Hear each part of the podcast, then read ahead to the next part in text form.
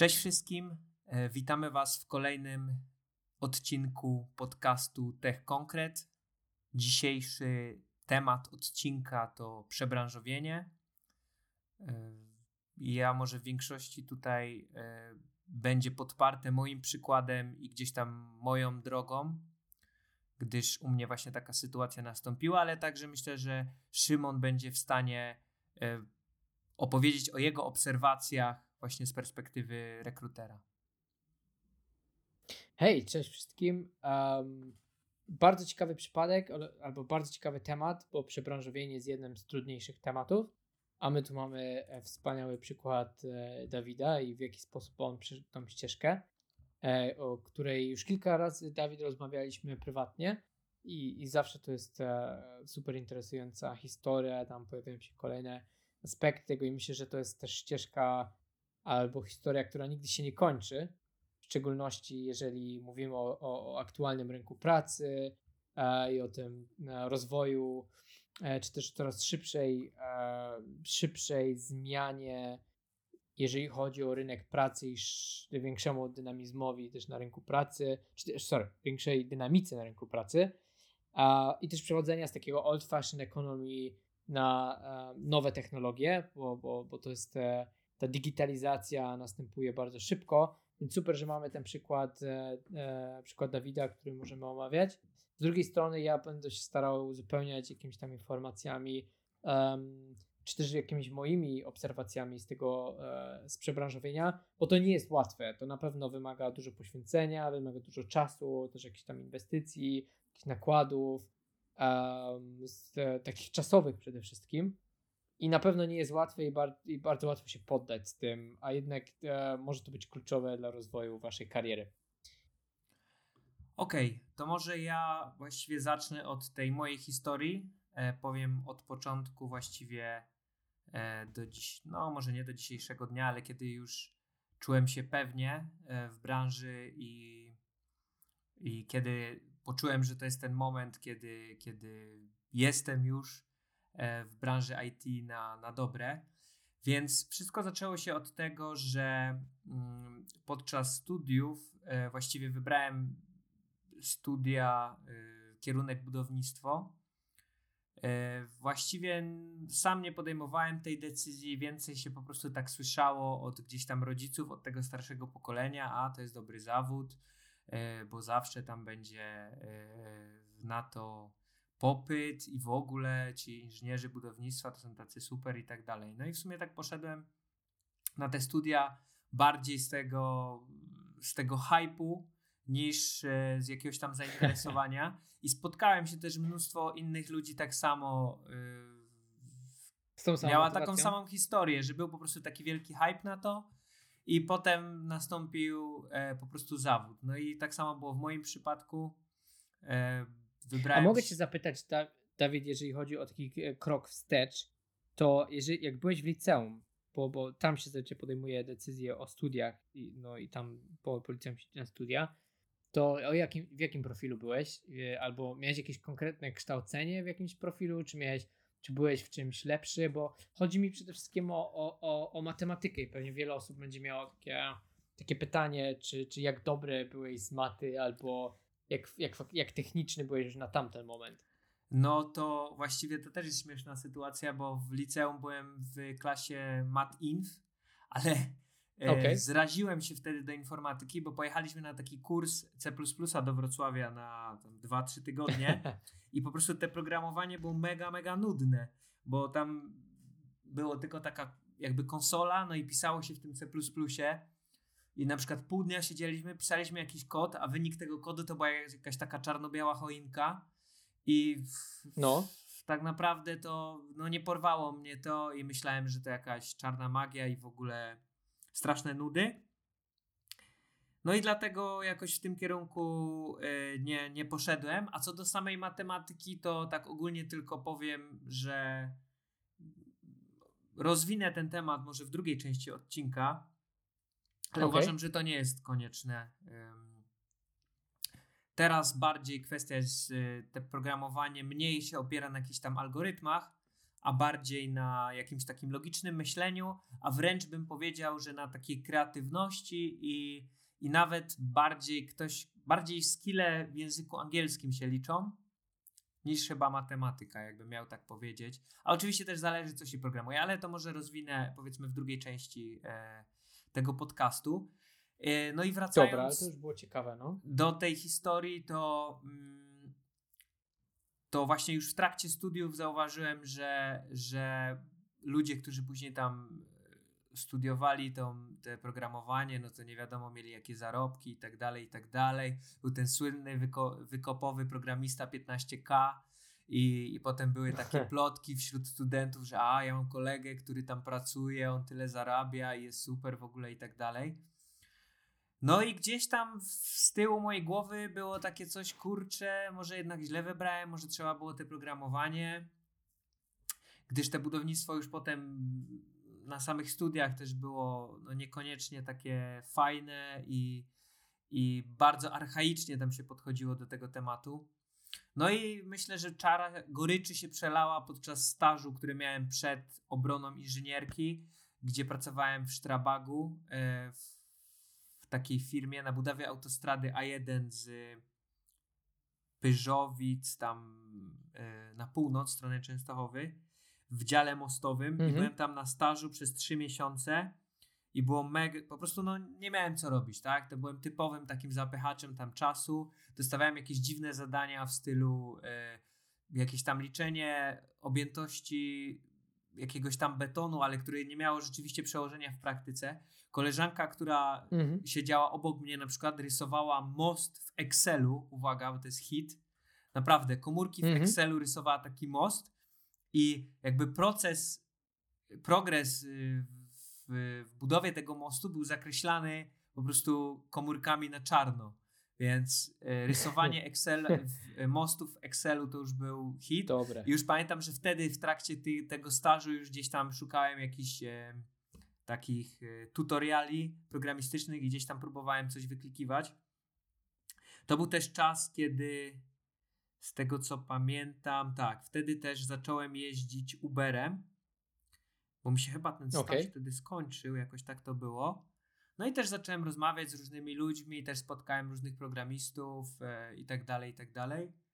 I później e, w lipcu chyba obroniłem się oczywiście tą magisterką, ale nie wiedziałem co robić. Raczej byłem nastawiony właśnie w kierunku tego programowania, ale może właśnie taki bootcamp bardziej wolałem zarobić E, nazbierać te tam, to kosztuje 10-12 tysięcy, taki Coders Lab, zrobić sobie taki bootcamp i, i, no. i, i się nauczyć, ale e, spotkałem się z takim moim kolegą, który też jeździł e, Uberem i on mi powiedział, że on e, idzie na magisterkę z informatyki, mimo tego, że kończył dziennikarstwo na Uniwersytecie Ekonomicznym. Ja mówię, kurczę, skoro on skończy, skończył te dziennikarstwo, idzie tak pewny siebie, no to mówię, no to ja po tym budownictwie, no chyba też powinienem dać sobie radę.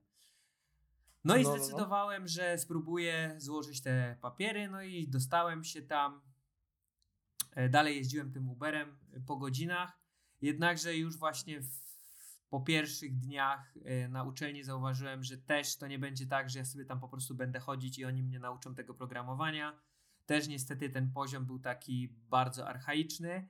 No i poświęciłem swój wolny czas po uczelni, żeby się właśnie rozwijać e, samemu w tych mhm. tematach. Mhm. I teraz bardzo ważna rzecz, o której już mówiłem, że od praktycznie no, dwa miesiące po tym, jak zacząłem się uczyć, e, to było, zacząłem studia w październiku, a pamiętam, że już w listopadzie wysyłałem CV na jakieś staże i tego typu rzeczy, mimo że byłem naprawdę totalnie zielony w tym temacie, ale okay. o dziwo y, odzwaniali do mnie rekruterzy. Miałem rozmowy, pamiętam do dzisiaj, w takiej firmie z branży automotive pod Częstochową. Nawet rozważałem, że jeżeli tam dostanę pracę, to nie wiem, wynajmę sobie mieszkanie w tej Częstochowie, jakoś będę dojeżdżać na tą uczelnię i tak dalej. Więc no. bardzo, bardzo tak jakby podszedłem praktycznie do tego, do tego, do tego przebranżowienia i to był bardzo Z punktu widzenia krok. takiego, z punktu widzenia teraz, gdzie, gdzie teraz jesteś, czyli wiesz, remote working, jak dla różnych firm międzynarodowych, to takie daje się to abstrakcją, nie? Jakie są początki czasem. Tak, tak, no to jest... Yy... Tylko, że no właśnie, powiedzmy, ja nawet na to patrzę z innej perspektywy, że będąc tam właśnie wtedy szukając tej pracy, nie wyobrażałem sobie, nie byłem w stanie sobie wyobrazić gdzieś tam właśnie dokładnie tak jak mówi, że, że będę pracować zdalnie z domu właśnie dla jakichś zagranicznych firm, więc to jest bardzo ciekawa sytuacja. Ale tak jak mówię, to było kluczowe. Yy, I miałem te rozmowy przez telefon, tam mnie maglowali z tego C, którego z tych czasów liceum nie za bardzo pamiętałem, ale właśnie na tych studiach magisterskich coś tam sobie powtórzyłem. I mhm. oczywiście nie dostałem tej pracy, ale gdzieś tam już te pytania pierwsze w mojej głowie się pojawiły. Aha, czyli o to pytają, czyli tego typu rzeczy są. No i później dalej systematycznie cały czas wysyłałem te CV, próbowałem szukać tej pracy. I uczyłem się na własną rękę na tych tutorialach, robiłem sobie różne projekty yy, i cały czas gdzieś tam się rozwijałem, do tego dochodziły te projekty na studiach, ale bardziej właśnie, że to mnie wymuszało na mnie robienie tych projektów, aniżeli na tych studiach się czegoś tam konkretnego nauczyłem. Okej. Okay. Czyli, I... E, a powiedz mi, ta, czy budowlanka, albo wiesz, to, to że skończyłeś te, e, sorry, budowlanka, budownictwo, to, że skończyłeś, e, rozumiem tylko, że skończyłeś e, magister inżynier budownictwa. Nie, nie, inżynierkę. Inżynierkę, Inżynierkę na magisterkę okay. poszedłem już na informatykę. Okej, okay, na, na magisterkę, ale czy to w jakiś sposób ci pomogło, albo nawet w te wcześniejsze jeszcze jakieś, e, e, jakieś learningi z, liceum, z, mat, z matematyczno-informatycznej klasy, czy to ci w jakiś sposób ułatwiło albo pomogło ten start, albo były jakieś rzeczy, które mogłeś sobie stransferować na, na, na, na, na twoje jakieś tam, na to, że, prywa- że sam z siebie uczyłeś się potem e, programowania? Myślę, że na pewno pierwsza rzecz to jest e, to, że te studia były nie wiem, pięć razy łatwiejsze ta informatyka w porównaniu tego budownictwa. Tam mieliśmy oh, naprawdę okay. bardzo, one były bardzo ciężkie ze względu, że to też była właśnie Politechnika i było dużo projektów. Też wtedy no nie do końca wiedziałem, jak to jest się uczyć. To było typowe takie studenckie życie, że się czekało do sesji i tak dalej, więc to na pewno było trudne.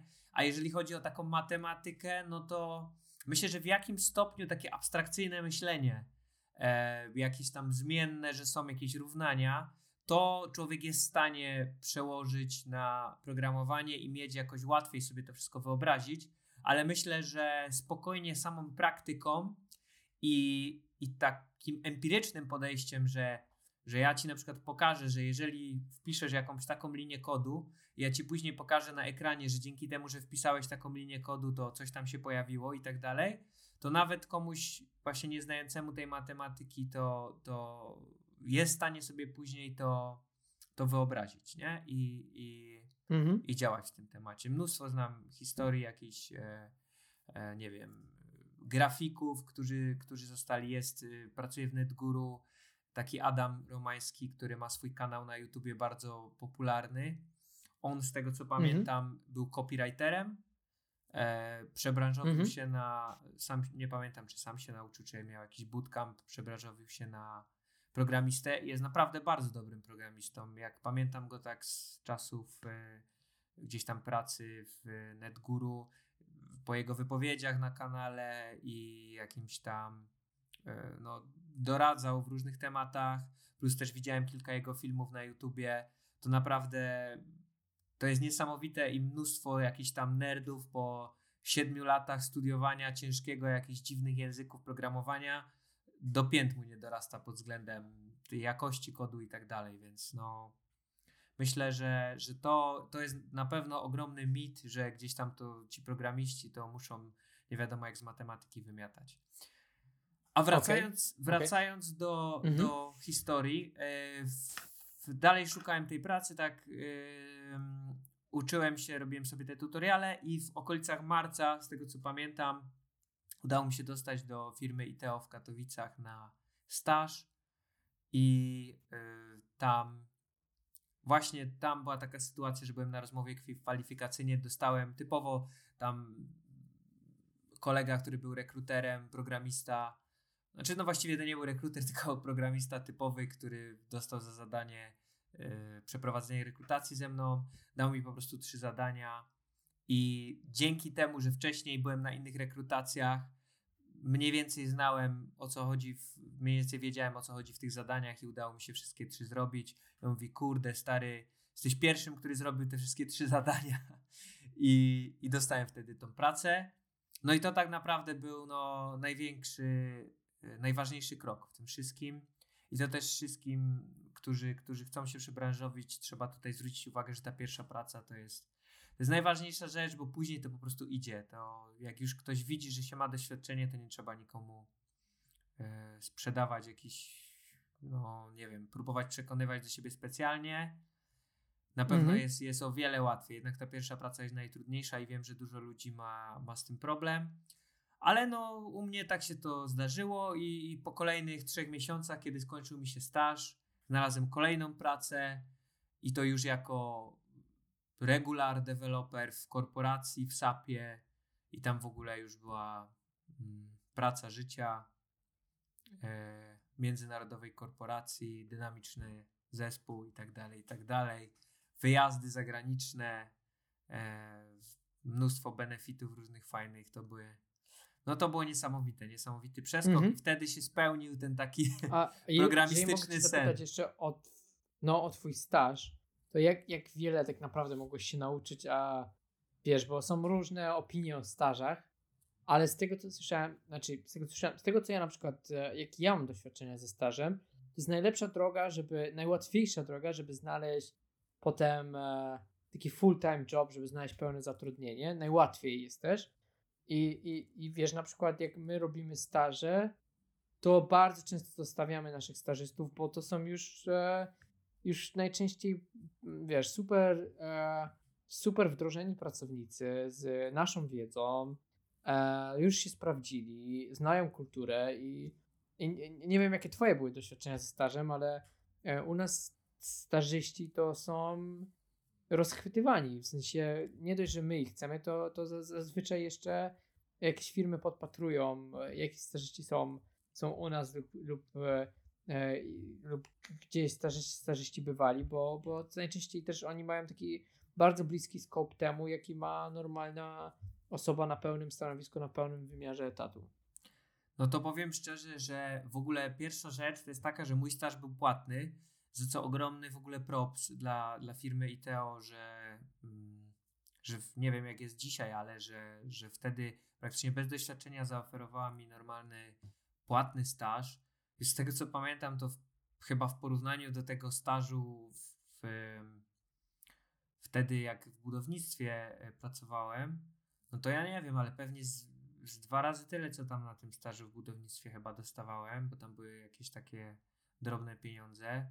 Dodatkowo elastyczność pracy też mi pozwalała na to, że ja mogłem dalej dziennie studiować i, i pracować w, okay. w tej firmie, tylko po prostu dojeżdżałem, na przykład rano przyjeżdżałem wcześniej, popracowałem parę godzin, zbierałem się na uczelnię i po uczelni wracałem, więc no to było mega.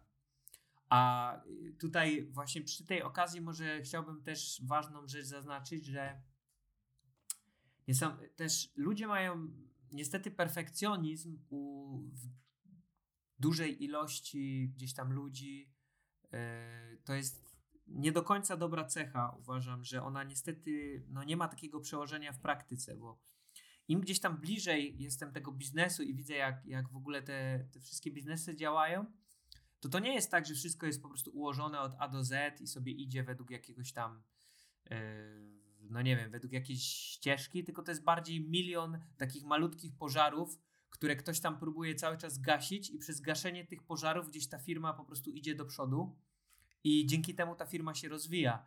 Ostatnio słyszałem właśnie coś takiego, że czy jak ktoś wynaj, wynaj, y, założyciele Google'a czy YouTube'a, oni w życiu w ogóle nie myśleli, że ta firma będzie tym, czym jest dzisiaj.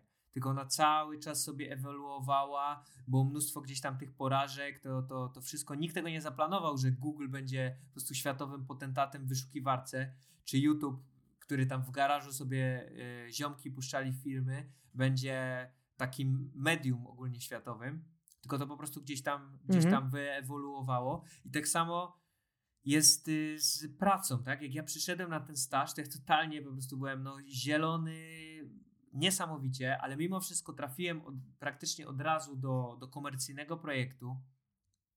Mogłem próbować swoich sił. Wiadomo, że ten kod był marnej jakości, ale, ale dowieźliśmy, co mieliśmy dowieść. Klient chyba był zadowolony. Mhm.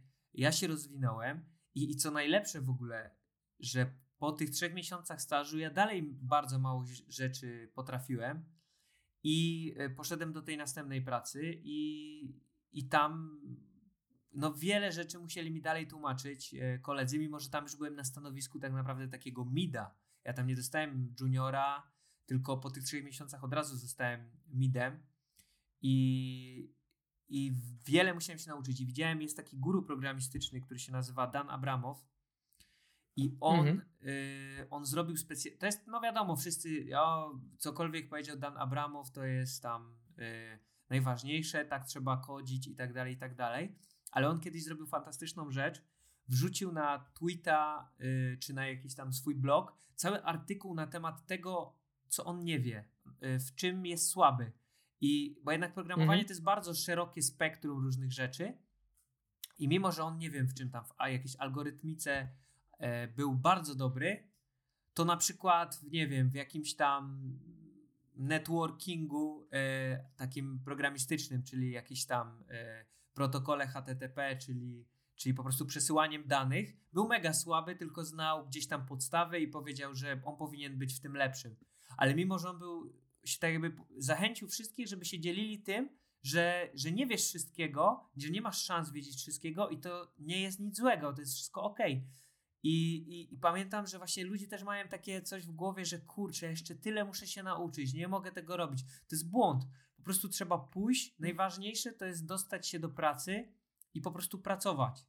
W momencie, kiedy się pracuje, tak, mimo znaczy że się nie wie, bo dostarczasz, takie... zaczynasz generować wartość tak, dla klienta, który za to płaci. A po to jest praca. Praca nie jest dla sztuki, to nie jest sztuka dla sztuki, że sobie kodzisz, żeby gdzieś tam. Yy, włożyć te, wydrukować ten kod i go oprawić w ramkę, tylko ty masz wyprodukować wartość, za którą ktoś zapłaci twojej firmie, tak żeby twoja firma ci zapłaciła i to jest kwintesencja pracy.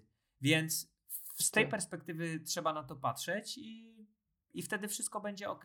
I, I z czasem po prostu nabierzesz tej pewności siebie.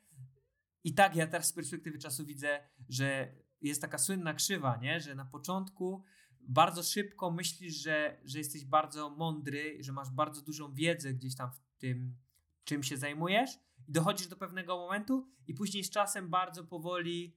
Yy, jakby to idzie w dół, że coraz im dłużej gdzieś tam pracujesz, tym wiesz, jak bardzo właśnie nie wiesz różnych rzeczy, nie? Ile, jakie to jest rozbudowane tak. i tak dalej, i tak dalej. Ale, ale nie należy się tym przejmować i uważam, że to jest bardzo ważne, żeby żeby się sprzedawać, żeby próbować jak najwcześniej e, mieć zapłatę za swoją pracę i w tym momencie się człowiek będzie, będzie rozwijać. I jeszcze jedną rzecz chciałem powiedzieć na końcu.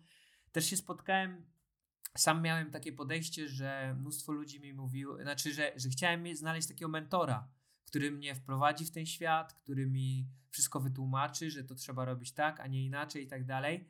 I w sumie wszystkich trzech pierwszych pracach, które miałem w branży IT, poszukiwałem takiego mentora, ale no niestety nie znalazłem go, gdyż no nie ma na to czasu.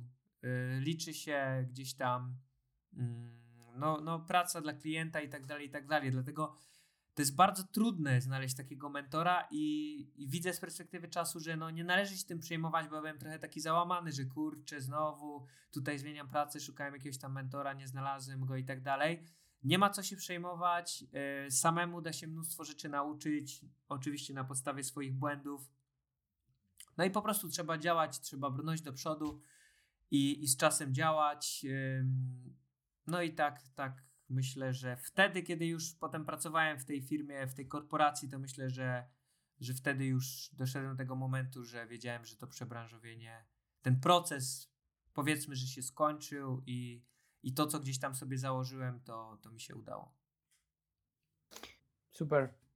No, ja mogę dodać ze swojej strony tylko, tylko potwierdzić te, te, te trzy punkty, które już e, gdzieś tam e, zaznaczyłeś, czyli mentoring jest e, super sprawą i to funkcjonuje w wielu już firmach tak bardziej w ustrukturyzowany sposób.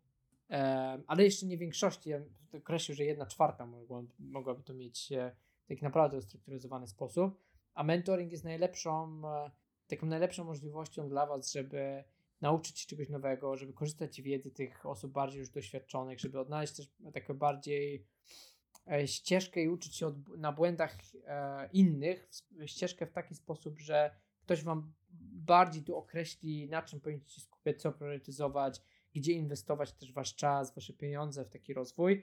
Ja mentoring ze swojej strony bardzo polecam. Miałem już kilku mentorów i to jest, to jest kurczę, najlepsza sprawa, żeby, żeby rozwinąć um, się zawodowo. Uh, done better than perfect, czyli uh, jest funkcjonuje taki slogan w wielu startupach i to jest chyba takie charakterystyczne dla, dla właśnie tech startupów, że uh, done is better than perfect, czyli le, lepiej, jeżeli coś jest faktycznie dowiezione, skończone, ale nie jest perfekcyjne, ale już można to wypuścić i potem, potem jeszcze poprawiać, bo to stwarza już co, jakąś taką większą wartość, czy dla klienta, czy to dla firmy wewnętrznie i, i uważam, że to, co powiedziałeś, żeby nie czekać na idealne, na perfekcyjne, tylko faktycznie e, wypuszczać jak najwcześniej jakieś owoce swojej pracy i, i być otwartym na feedback, nie? No być, być otwartym na to, że uczy się też przez błędy. E, I to, co funkcjonuje też w takim, w tym, w tej nowej e, technologicznej branży, to jest przede wszystkim steep learning curve, czyli, czyli krzywa uczenia się jest dosyć taka e, e, do, do, dosyć, dosyć mocna. E, czyli spodziewałem się tego, że jak przychodzimy do, do, do nowego środowiska, jak no, no, no, nowe stanowisko, przychodzimy do nowego zespołu, wiele rzeczy będzie niedookreślonych, wiele rzeczy nie będziemy potrafić, wiele rzeczy będzie jeszcze do rozwiązania, wiele rzeczy będzie do ułożenia. I to jest bardzo, kurczę, to jest bardzo charakterystyczne dla startupów ja się z tym spotkałem na, w każdym miejscu, jeżeli chodzi o startupy, żeby, że, że, że też w większości, e, jeżeli zatrudnia się osoby i rekrutuje się, to często nie rekrutuje się tylko z powodu jakichś tam doświadczeń, tylko zatrudnia się dla potencjału, jakiś tam e, e, z racji jakichś możliwości lub umiejętności, czyli taki typowy hiring pod abilities, pod skillset, a nie pod, pod potential, a niekoniecznie dla samego experience i dla tego, co już robiliśmy wcześniej i, i, żeby, i żeby to tylko powielić, żeby to tylko przywieźć tutaj. W szczególności, jeżeli chodzi o nowe technologie, bo często zdarzają się sytuacje, które są zupełnie nowe dla, dla spółki, czy w ogóle dla całej branży. No myślę, to jest. Ja bym chciał czytać. No. To jeszcze tylko dopowiem, że, że to, co mówiłeś, właśnie to jest to agile'owe nie? podejście, czyli robimy coś i wrzucamy to od razu na rynek i sprawdzamy, jak on na to zareaguje. Wtedy, jeżeli widzimy, że rynek reaguje entuzjastycznie, no to rozwijamy to. Jeżeli widzimy, że nasz pomysł na początku, e, jakiś proof of concept się nie sprawdza, no to wraca to do nas i maglujemy, maglujemy i próbujemy na nowo. No i to jest to, jest to właśnie zwinne podejście, po polsku się mówi, które pozwala. Taka właśnie... praca iteracyjna. Tak, dokładnie, dokładnie. Praca iteracyjna i uczenie się też takiej systematycznej pracy iteracyjnej, poprzez na przykład A-B testing. To, tak, to, tak. To, jest, e, to jest dużo umiejętności, to się bardzo ceni. Tak, bo to szybko po prostu weryfikujemy, no. dajemy na rynek, żeby po prostu zweryfikował, bo nikt nie jest w stanie przewidzieć tego, jak, jak po prostu rynek zareaguje. Sam teraz czytam bardzo ciekawą książkę, która się nazywa Czarny Łabądź e, Nikolasa Taleba która tak naprawdę mówi o tym, że my po prostu nic nie wiemy, tylko wszystkie nasze gdzieś tam podejrzenia, rzeczy, o których o, mamy jakieś poglądy i różne rzeczy, one wywodzą się tylko i wyłącznie z tego, że nasz mózg ma taką tendencję do kategoryzowania rzeczy i tego, że my musimy wszystko mieć po prostu ułożone w głowie od A do Z. A tak naprawdę większość rzeczy się dzieje po prostu losowo i nikt nie jest w stanie tego przewidzieć. Tak naprawdę dopiero jeżeli my to wypuścimy gdzieś na, na szerokie wody, to wtedy będziemy w stanie wiedzieć, czy to jest ok, czy nie, jeżeli chodzi właśnie o biznes. Mhm. Czarny Łabędź, słyszałem o tej, o tej książce, także na pewno Wam podrzucimy e, w linku. E, Sam jeszcze nie czytałem, więc e, fajna, fajna rekomendacja, Dawid. Chciałem Cię zapytać, bo to pewnie będzie interesować wiele osób.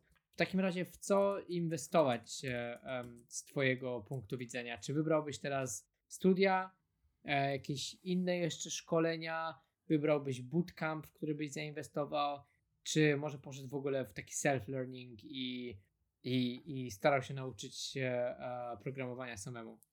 No powiem tak, y, z perspektywy czasu, jakby z tym mindsetem, który mam teraz w głowie, no to zdecydowanie myślę, że już w czasach liceum e, maksymalnie bym próbował jakiegoś self-learningu, e, jak najszybciej jakiś projekt, e, chociażby e, open source'owy, cokolwiek, cokolwiek, żeby założyć sobie jakiś cel w stylu, a zrobię sobie stronę internetową, która będzie coś tam robić, albo jakąś aplikację, która będzie coś tam robić i systematycznie, codziennie, godzina, dwie, trzy, siadać do tego, deep learning, wyłączyć wszystkie rozpraszacze, działać. Jeżeli się zawieszę, szukać pomocy w internecie, na jakichś grupach, mam taki, taki problem i maksymalnie uważam, że, że no to jest kwestia mindsetu, tak? Jeżeli ktoś potrafi, to self-learning jest najlepszy, bo to jest za darmo, nikomu nie musisz płacić i tak dalej. Później powiedzmy, mm, na pewno bym nie szedł na studia, gdyż ja jestem osobiście y, zrażony do studiów. Ja uwielbiam potęgę mm -hmm. internetu. Y, wiem, że w internecie jest wszystko. Oczywiście, że są fake newsy i są, prawdziwe rzeczy, ale jeżeli się z głową potrafi korzystać z tego wszystkiego, to internet jest po prostu no, genialnym, genialnym narzędziem i uniwersytety są dla mnie osobiście archaiczne, w większości też dlatego, że na przykład w Polsce są zarządzane akurat przez, przez gdzieś tam państwo i też wydaje mi się nieudolnie trochę się do tego podchodzi. Na przykład w Stanach wiadomo, że jest to płatne i oczywiście nie każdego stać, ale no poziom, e, poziom uczelni jest no nieporównywalny. Prosty przykład, sam się uczyłem programowania, bardzo polecam. E, kurs Harvardu Computer Science, to się nazywało CS, e, no muszę znaleźć, CS01 czy coś takiego. Tam jest gość, -hmm który prowadził takie wykłady z programowania, z takich podstaw od zera i po prostu to, co tam się działo, to jest, to jest po prostu show. Tam jest widownia, która bardzo żywo reaguje z tym prowadzącym. On tam yy, na tablicy rysuje, bardzo interaktywnie to wszystko się dzieje. Yy, naprawdę przez moment nie da się odwrócić uwagi. No to jest nieporównywalna w ogóle różnica. No i mamy to za darmo, nie musimy pójść studiować na Harvardzie, bo w internecie ten, te, te wykłady są za darmo, więc już prosty przykład, że, że jednak ta, ta uczelnia no niekoniecznie. Jedyne co to jakieś tam mhm. kontakty. Y, może teraz z perspektywy czasu bym może zdecydował się na jakieś studia zagraniczne. E, ty chyba, Szymon, nie? Studiowałeś za granicą, więc myślę, że, że to było. E, nie, ale przygotowuję się do tego. A, e, dobra. Znaczy ja, stu, ja studiowałem, ja próbowałem studiów za granicą e, kiedyś. E, wyszło różnie. E, a, ale, ale wtedy to było bardzo, bardzo dawno temu. A, a teraz, tak jakby przygotowuję się teraz do studiów za granicą i, i, i mam już takie wybrane, ale o tym mogę opowiedzieć też te, też później w, w następnym odcinku, bo, bo myślę, że to też jest interesujący temat. W ogóle jak wybierać studia, jak rozpoznać, jak, jak sobie trochę ustrukturyzować poszukiwania studiów i w jaki sposób je oceniać, e, bo, bo są różne. To, to jest tak na tyle bogata oferta edukacyjna w Europie i też jest ona online w bardzo dużej mierze, na, i tą światową też można sobie porównać do tej światowej, bo praktycznie każda większa uczelnia w Stanach typu MIT, Harvard, Stanford i tak dalej mają, mają swoje jakieś moduły online, e, czy też jakąś ofertę edukacyjną online, więc dlatego też można zajrzeć. Tylko nie zawsze wiesz, to jakoś idzie wspomnienie z kosztami, bo to no są, są, jakieś horrendalne ceny w porównaniu do, do nas tutaj w Polsce albo w Europie. E, ale myślę, że ten temat też możemy zahaczyć. Tak, ale to wracając e... jeszcze do, do właśnie mhm. tych, e, czy na przykład bootcampy. Bootcampy uważam są dla ludzi, którzy potrzebują wydać pieniądze, e, żeby ich to zmotywowało. I uważam, że bootcampy No bo to jest spoko. koszt, koszt chyba od 6 do 20 No, nawet, coś takiego, tak, tak. I jeżeli ktoś musi mieć taki trigger, że wyda hajs, o kurde, wydałem teraz ten hajs, to muszę cisnąć, to jest spoko, bo ten hajs się zwróci, gwarantuję, że y, on się bardzo szybko zwróci.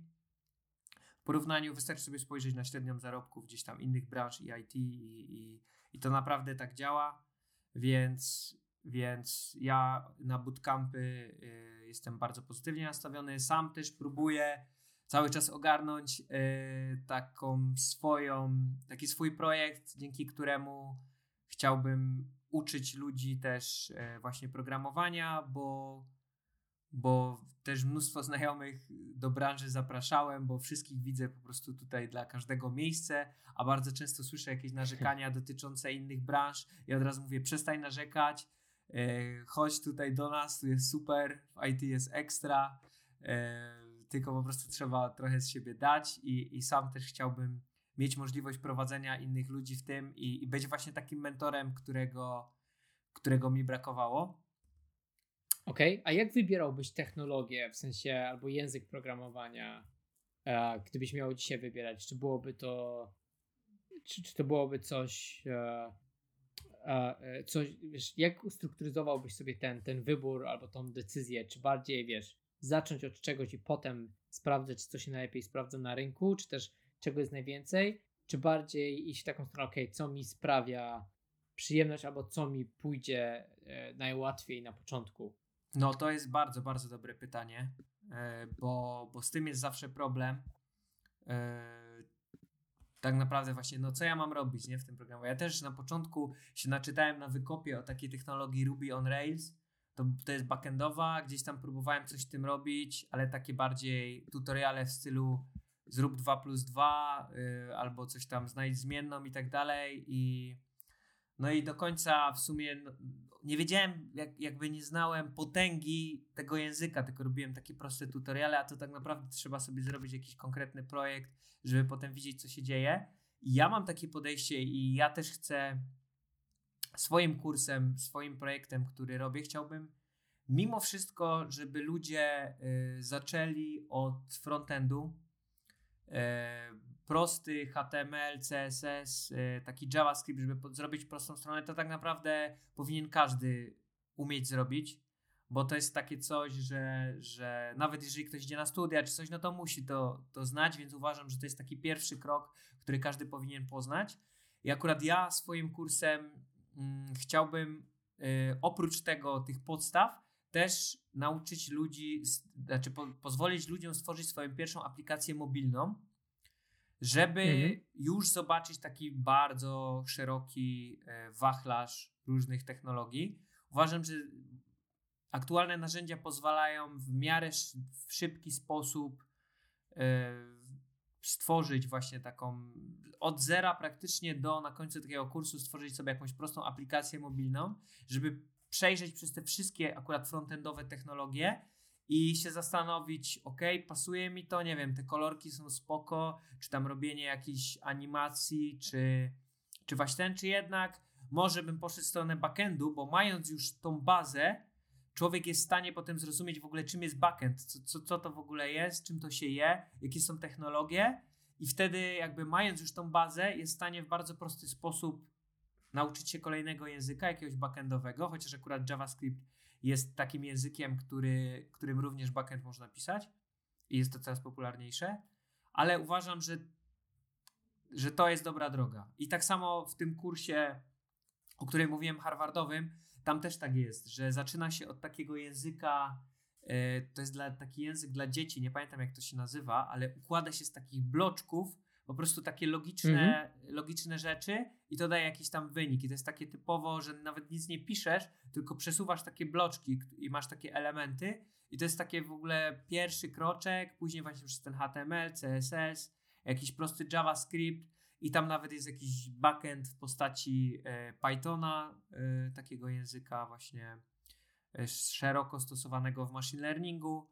I uważam, że to jest najlepsza droga. I wtedy, kiedy ktoś już pozna te szerokie spektrum, jest w stanie powiedzieć: OK, dobra, to mi się chyba będzie podobać, idę w to na całego. I to jest najlepsza droga, niż na początku nie wiedzieć w ogóle o co chodzi, i teraz nagle, o dobra, to Java się nauczy. No, to nie jest dobre, bo, bo, bo nie wiadomo, czy ta Java się od razu spodoba i, i czy będzie spoko. Tym bardziej, że, że y, jest to technologia, która coraz bardziej wygasa. Nawet byłem właśnie na ostatnio na takim etapie jednej firmie okay. i właśnie przyszedł gość i właśnie się tam pytał, a macie jakieś stanowiska na Java? I wiem, że ta rekruterka mówiła, nie, nie, na razie, na razie tylko właśnie tam Python czy coś. Więc warto wiedzieć też od początku, jak ta, jak ta branża wygląda i najłatwiej właśnie wejść, uważam, przez, przez frontend. Dzięki za wysłuchanie tego odcinka i historii Dawida o przebranżowieniu. W następnym odcinku dalej będziemy kontynuować ten temat, ale już też z przykładami z troszeczkę innych funkcji czy w, w techu, czyli, czyli sales, rekrutacja, UX, e, PM-owie, customer service, testerzy, nawet jakiś game development może się pojawi. E, jeżeli macie jakieś fajne historie o przebranżowieniu, podsyłajcie do nas. Gdybyście chcieli wziąć udział w e, naszym podcaście i opowiedzieć o swojej historii, piszcie śmiało. Dzięki wielkie i do usłyszenia. Trzymajcie się, cześć.